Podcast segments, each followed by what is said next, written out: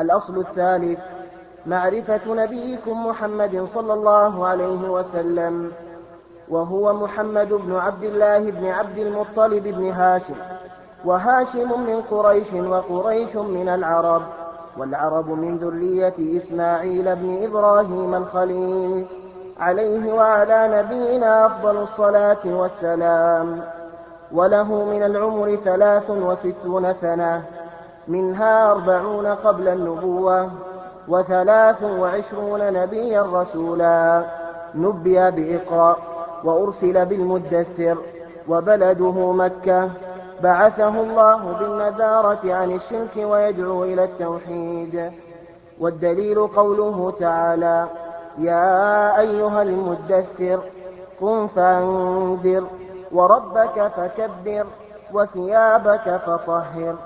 والرجز فاهجر ولا تمنن تستكثر ولربك فاصبر ومعنى قم فانذر ينذر عن الشرك ويدعو إلى التوحيد وربك فكبر عظمه بالتوحيد وثيابك فطهر أي طهر أعمالك عن الشرك والرجز فاهجر الرجز الأصنام وهجرها تركها وأهلها والبراءة منها وأهلها أخذ على هذا عشر سنين يدعو إلى التوحيد وبعد العشر عرج به إلى السماء وفرضت عليه الصلوات الخمس وصلى في مكة ثلاث سنين وبعدها أمر بالهجرة إلى المدينة. بسم الله الرحمن الرحيم الحمد لله رب العالمين وأصلي وأسلم على نبينا محمد وعلى آله وصحبه ومن اهتدى بهديه واتبع سنته بإحسان إلى يوم الدين. أما بعد فهذا هو الأصل الثالث من الأصول التي يحصل بها للعبد النجاة في الدنيا والآخرة وهي معرفة النبي وهو معرفة النبي صلى الله عليه وعلى آله وسلم. ومعرفة النبي صلى الله عليه وسلم واجبة لا يتم الإيمان إلا بها لأن من أركان الإيمان الإيمان بالرسل ولأنه لا تثبت القدم على الإسلام إلا بالشهادة للنبي صلى الله عليه وعلى آله وسلم بالرسالة. فمعرفة النبي صلى الله عليه وسلم أصل من أصول الإيمان وهي من أسباب وهي بوابة الدخول إلى الإسلام. فإن النبي صلى الله عليه وسلم قال أمرت أن أقاتل الناس حتى يشهدوا أن لا إله إلا الله وأني رسول الله. ولا تحصل الشهادة له بالرسالة إلا بعد العلم به والمعرفة به صلى الله عليه وسلم. فهذا الأصل أصل أصيل لحصول الإسلام والإيمان. ولا يحصل للعبد النجاة في الدنيا والآخرة إلا به فإن أول منازل الآخرة القبر. وأول ما يسأل عنه المقبور عن دينه عن ربه وعن دينه وعن نبيه. فإن وفق للجواب وفق للخيرات. وإن حيل بينه وبين الجواب بكفره أو نفاقه فإنه قد أغلق عليه باب الفلاح في الدار الآخرة. يقول رحمه الله في بيان هذا الأصل والتعريف به قال وهو محمد بن عبد الله ابن عبد المطلب ابن هاشم. هذا فيه بيان نسب النبي بيان نسب النبي صلى الله عليه وسلم. ونسبه صلى الله عليه وسلم في الذروة من قومه وقومه في الذروة من العرب. فهو أشرف العرب نسبا صلى الله عليه وعلى آله وسلم. والواجب من معرفة هذا معرفة اسمه صلى الله عليه وعلى آله وسلم. فلو لم يعرف الإنسان أن أباه عبد الله أو أن جده عبد المطلب وآمن به وصدق بما جاء به لم يضره ذلك. لكن من تمام المعرفة به صلى الله عليه وسلم المعرفة بنسب بنسبه. قال المؤلف رحمه الله قال الشيخ محمد بن عبد الوهاب غفر الله له وهاشم من قريش وقريش من العرب والعرب من ذرية إسماعيل ابن إبراهيم الخليل. عليه وعلى نبينا أفضل الصلاة والسلام. وهو إمام الحنفاء إبراهيم عليه السلام إمام الحنفاء والنبي صلى الله عليه وسلم جاء مجددا لدعوته وباعثا لرسالته. فهو موصول به نسبا ودعوة. فنسبه ينتهي إلى إبراهيم الخليل ودعوته موافقة. لما جاء إبراهيم لما جاء به إبراهيم عليه عليه الصلاة والسلام. قال وله من العمر ثلاث وستون سنة. أي توفي عن هذا العمر. وهذا معروف ولا إشكال فيه عند أهل السير والتاريخ. قال منها أربعون قبل النبوة. وثلاث وعشرون نبيا رسولا. والسر في بعثه على رأس الأربعين أنه به يحصل كمال النضج والرشد. ولذلك قيل إن الأنبياء لا يبعثون في أقل من ذلك. وما ورد من أن عيسى بعث في أقل من ذلك ليس بذاك.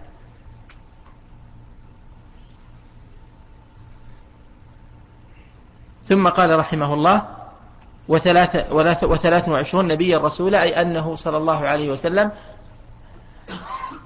بعد الأربعين إلى وفاته كان نبيا رسولا وأول الأمر كان نبيا ثم أرسل كما سيبين ذلك المؤلف رحمه الله.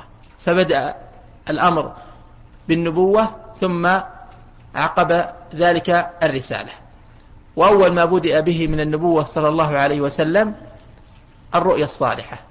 فكان لا يرى الرؤيا إلا وتأتي مثل فلق الصبح. واستمر ذلك ستة أشهر. ثم بعد ذلك أوحي إليه.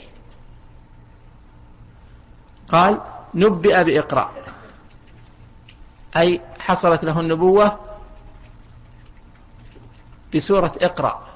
وذلك أنه صلى الله عليه وسلم حبب إليه الاختلاء.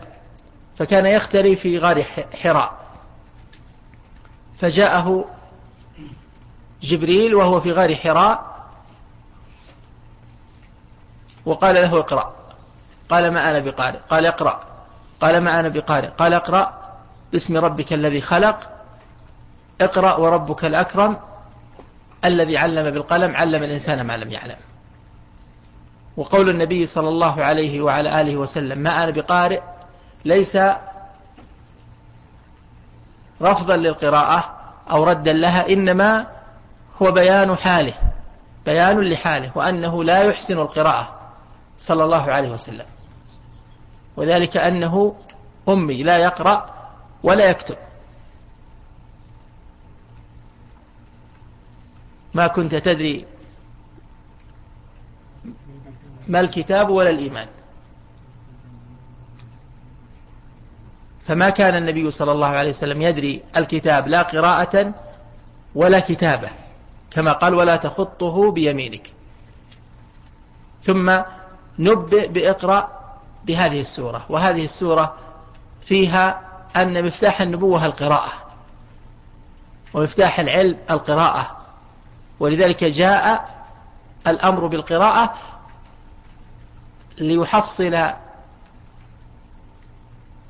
الخيرات.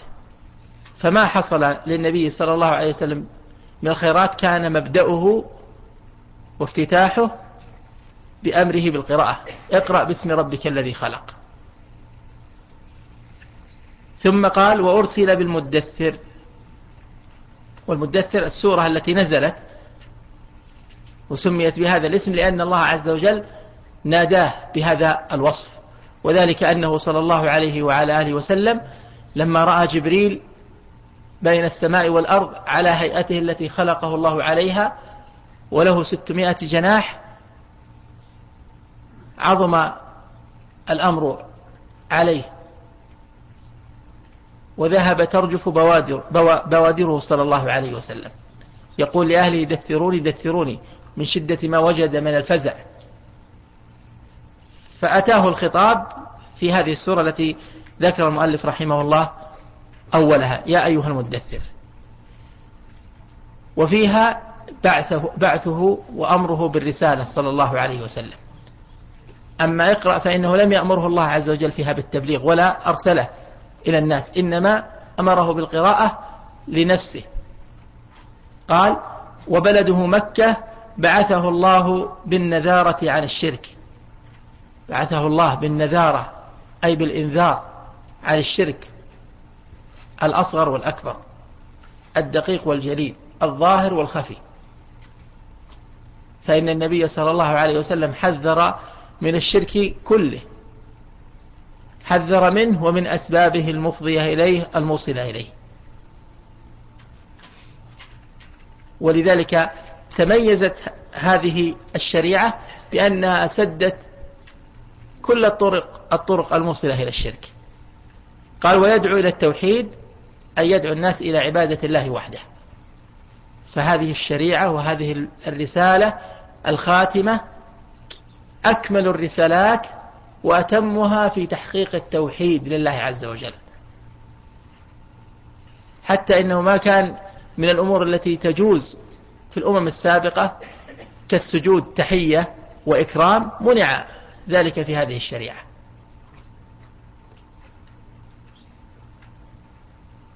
فخلصت من كل ما يفضي إلى الشرك في الأقوال والأعمال والعقائد. قال رحمه الله والدليل أي على على إرساله ونذارته عن التوحيد وعن الشرك وأمره بالتوحيد قوله تعالى يا أيها المدثر قم فأنذر وربك فكبر وثيابك فطهر والرجز فاهجر ولا تمنن تستكثر ولربك فاصبر. ومن بديع هذه الآيات أن الله سبحانه وتعالى افتتح الأوامر فيها بالنذارة. أمر فيها في افتتاحها بالنذارة الإنذار. فأول آية أمر فيها النبي صلى الله عليه وسلم. وحصلت له به وحصل له به الرسالة أمر فيها بالإنذار. واختتمت بالأمر بالصبر. وهذا فيه إشعار له صلى الله عليه وعلى آله وسلم أنه لن يتحقق له القيام بالنذارة. والرسالة إلا بتحقيق الصبر. ولذلك اختتم الأوامر في قوله بقوله ولربك فاصبر. وهذا حال كل وهذا حال كل من دعا إلى الله عز وجل. وكل من علم الناس يحتاج إلى صبر. ولذلك يتكرر أمر الله جل وعلا لرسوله بالصبر في آيات كثيرة. كقوله اصبر على ما يقول فاصبر واصبر لحكم ربك وما إلى ذلك من الآيات التي أمر فيها صلى الله عليه وسلم بالصبر. بين الشيخ رحمه الله هذه هذه الآيات فقال ومعنى قم فأنذر ينذر عن الشرك ويدعو إلى التوحيد. واعلم أن كل ما نهى عنه النبي صلى الله عليه وسلم فإنه إما أن يكون شركا وإما أن يكون سببا موصلا إلى الشرك وإما أن يكون نقصا في التوحيد. فالمعاصي التي نهى عنها الله سبحانه وتعالى. مثل الغيبة على سبيل المثال. هل هي شرك؟ ليست شركا. هل هي من أسباب الشرك؟ ليست من أسباب الشرك. هل هي من نواقص التوحيد؟ نعم. وهذا يندرج تحته كل ذنب, كل ذنب ومعصية. فإنها من نقص التوحيد. ولذلك لما ذكر الله جل وعلا صرف السوء والفحشاء عن يوسف عليه السلام قال كذلك لنصرف عنه السوء والفحشاء إنه من عبادنا المخلصين. في قراءة المخلصين. فالإخلاص وكمال التوحيد من أعظم أسباب انصراف الإنسان عن المعاصي. الدقيق منها والجليل. وقوله يدعو إلى التوحيد يدعو إلى التوحيد ببيانه وما يجب لله عز وجل منه وأسباب تحقيقه ويدعو إليه أيضا ببيان عاقبة الموحدين.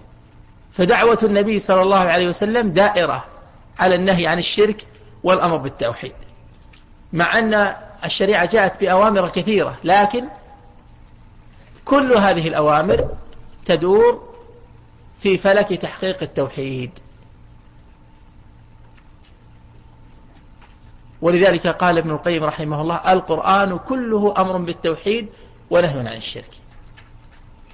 ويتبين ذلك أن القرآن جاء بالنهي عن الشرك والأمر بالتوحيد. بيان عاقبة المشركين وبيان عاقبة الموحدين وبيان ما يتم به التوحيد ويكمل به التوحيد. ولذلك كان التوحيد هو المحور الذي يدور عليه كتاب الله عز وجل.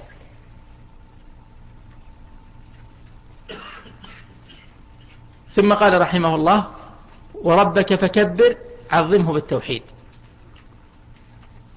ولا شك أن أعظم ما يعظم به الرب سبحانه وتعالى التوحيد.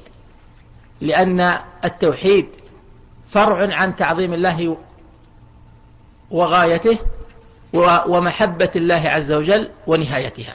فالتوحيد يقوم على هذين الأمرين على التعظيم وهو الذل لله جل وعلا والمحبة.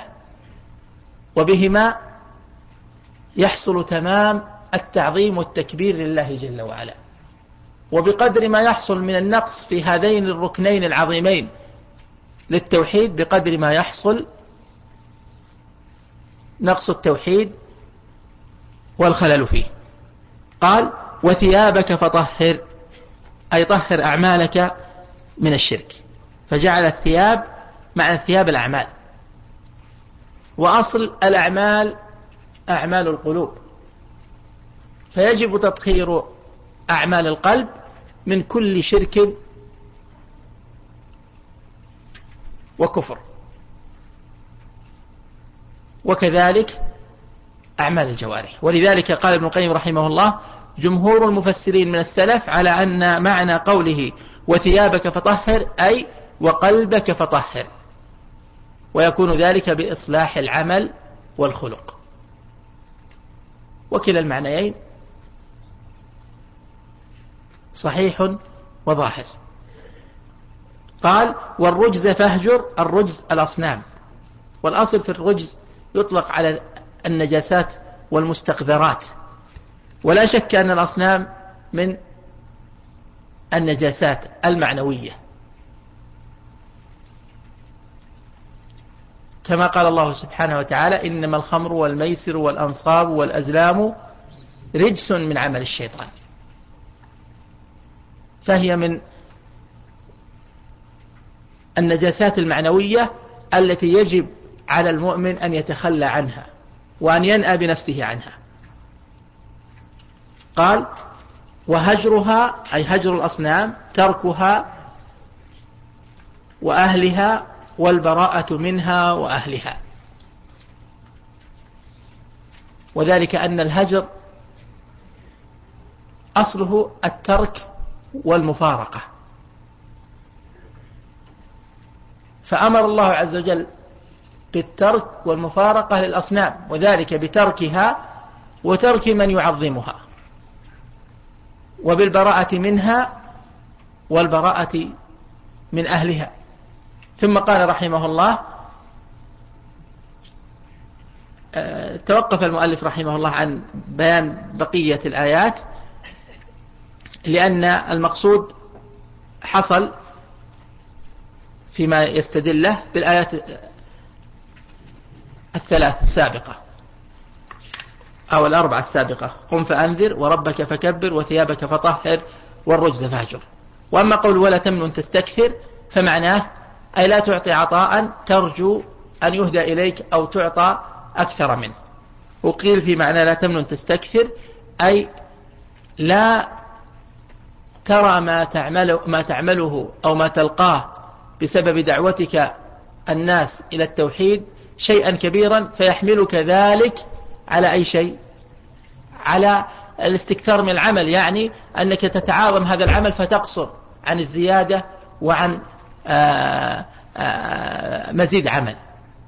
هكذا قيل في في تفسير ولا تمنن تستكثر وكلاهما مع وكلاهما يصح تفسير الآية به. وقول ولربك فاصبر أمر الله عز وجل نبيه بالصبر له. وذلك بأن يخلص صبره لله عز وجل. لأن من الناس من يصبر لكن لا يستحضر أن صبره لله عز وجل. والمأمور به من الصبر هو الصبر لله عز وجل احتسابا. فقوله ولربك فاصبر أي اصبر رغبة فيما عنده ورجاء ثوابه وإعانته سبحانه وتعالى. ثم قال رحمه الله وأخذ على هذا أي على الدعوة إلى التوحيد عشر سنين يدعو إلى التوحيد. وأخذ على هذا عشر سنين يدعو إلى التوحيد وبعد العشر عرج به إلى السماء وفرضت عليه الصلوات الخمس. وهذا فيه أنه لم يسبق هذا أمر بالصلاة. وقد اختلف في وقت العروج. هل كان قبل ثلاث سنوات أو قبل السنتين أو أكثر أو أقل؟ المهم أنه في آخر مدة إقامته في مكة صلى الله عليه وسلم. ولا يفهم من قوله رحمه الله أنه اقتصر في الدعوة إلى التوحيد على العشر السنوات الأولى ثم انقطعت الدعوة. هذا ليس مرادا ولم يقصده المؤلف رحمه الله. إنما أراد بيان أن صلب ما كان يدعو ما كان يدعو إليه. ويكرره على الناس طيل طيلة العشر سنوات الأولى من الدعوة هي التوحيد فقط. ومع ذلك كان يدعو صلى الله عليه وسلم إلى صلة الأرحام وإلى أنواع من من الخير التي هي من مكملات التوحيد وهي من فضائل الأخلاق. لكن صلب الدعوة وأصلها وأساسها ومحور الخلاف مع المشركين هو دعوته صلى الله عليه وسلم إلى عبادة الله وحده. ولذلك لم ينكر أهل مكة عليه غير هذه الدعوة. أجعل الآلهة إله واحدة إن هذا لشيء عجاب. فإنما استغربوا وتعجبوا من هذه الدعوة لا من غيرها. قال وفرضت عليه الصلوات الخمس. والعروج بالنبي صلى الله عليه وسلم أمر ثابت في سنة النبي صلى الله عليه وسلم بل ودل عليه القرآن. فالعروج قد جاء جاء ذكره في أول سورة النجم. وأما الإسراء فقد جاء صريحا واضحا في أول سورة بني إسرائيل سورة الإسراء. وقد عرج بروحه وجسده على الصحيح من أقوال أهل العلم. قال وفرضت عليه الصلوات الخمس يعني في وقت عروجه وذلك لشرفها وعظيم مكانتها. فإن الله سبحانه وتعالى اختص هذه الفريضة دون غيرها بأن باشر فرضها سبحانه وتعالى على نبيه صلى الله عليه وسلم ولم يجعل بينه وبين رسوله سفيرا أو رسولا من الملائكة.